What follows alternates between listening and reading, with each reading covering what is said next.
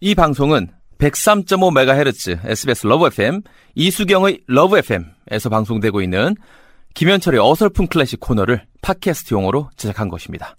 클래식의 즐거운 향연 속으로 빠져보시죠.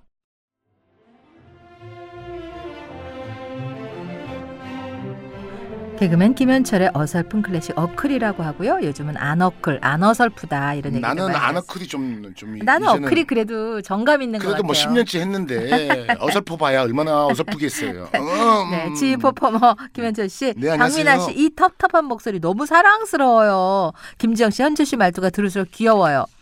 이 사- 아, 그렇습니까? 네. 예. 댓글 부대로 혹시 풀었어요? 이렇게 아니요. 다 좋은 얘기만. 그렇지도 않는데 제가요. 네. 아, 예전에는 어떻겠습니까? 그죠? 예. 네. 아, 네, 이런 좋은 평을 듣는 것은 방송 데뷔 후 20, 한 7, 8년 되니까요. 옛날에는 악플이 많았죠.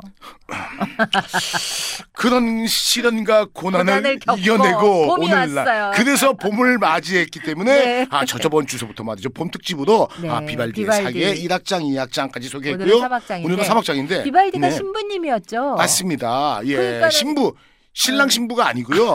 신부님 priest. godfather godfather. 네. 그러니까는 가- 뭐 예. 여자 때문에 속 썩을 일이 있나 돈 예. 때문에 걱정을 하나 자식 학비를 걱정하나 그렇죠. 작곡에만 몰두할 수 맞습니다. 있었네요. 근데요 비발디가 그죠 뭐 사제였는데 이분이 병이 좀 있으셨어요. 아, 그래요? 그래서 뭐 천식이 있어가지고 아. 근데 이제 사제는 어떻게 합니까? 그죠? 뭐 기도회를 해야 되잖아요. 네, 네, 기도회 네. 자. 자, 맞아. 다 같이 뭐 기도합시다. 하나님 뭐 이렇게 했는데 네, 갑자기 네. 기도하다가 네, 네. 이런 걸 하면 안 되잖아요. 네, 네. 그래서 위에서 아. 그러지 말고 너는 음악을 좋아하니까 교회 음악을 좀 작곡하면 어떻겠냐 미사고 네. 그래서 처음에는 그렇게 했다가 음악적으로 이분이 아, 아. 대단하니까 이제 좋은 일도 많이 예. 했다며요. 협주곡을 많이 작곡을 하게 된 계기가 되지 않을까 생각하고 네. 이분이 또 그 예, 힘든 아이들이 네, 네. 이- 있는 곳에 가서 말이죠 음악 봉사도 하고 이랬는데 말년에 네. 좋은 일 좀 많이 좀 했는데 네. 남을 위해서 돈 쓰다 보니까는 본인이 돈이 없어지잖아요. 네. 그래서 이렇게 안 좋게 쓸쓸한 말년을 아, 맞이했다라는 어려운 그런 얘기가 말년을. 있어요. 네. 예. 자, 일단 사막장 소네트 내용을 먼저 소개할게요. 예. 매혹적인 물의 요정이 나타나 양치기가 부는 피리음에 맞춰 맑은 봄하늘 아래에서 즐겁게 춤춘다. 맞습니다.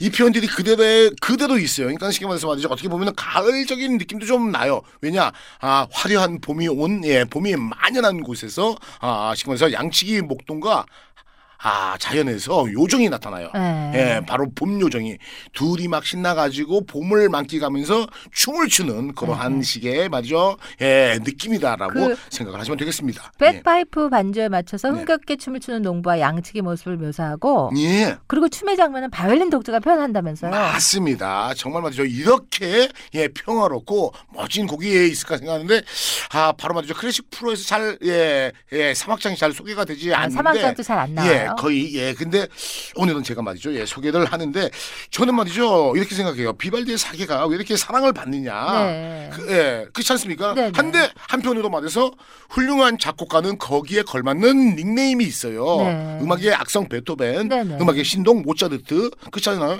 다 이런 식으로 음악의 아버지 예, 뭐 예, 바하 뭐 맞습니다. 바흐 그리고 음악의 어머니, 어머니, 핸델 핸델. 이런 식으로 있는데 정작 바 아, 비발디는 비발디는 음악에 뭐가 없어요. 그래서 이번 기회에 네네. 아 비발디의 그죠 1악장, 2악장, 3악장 예, 다 소개를 한 마당에 네. 비발디에게 닉네임을 네네. 좀? 정해주면 아 어떨까 생각해서 저는 말이죠 네.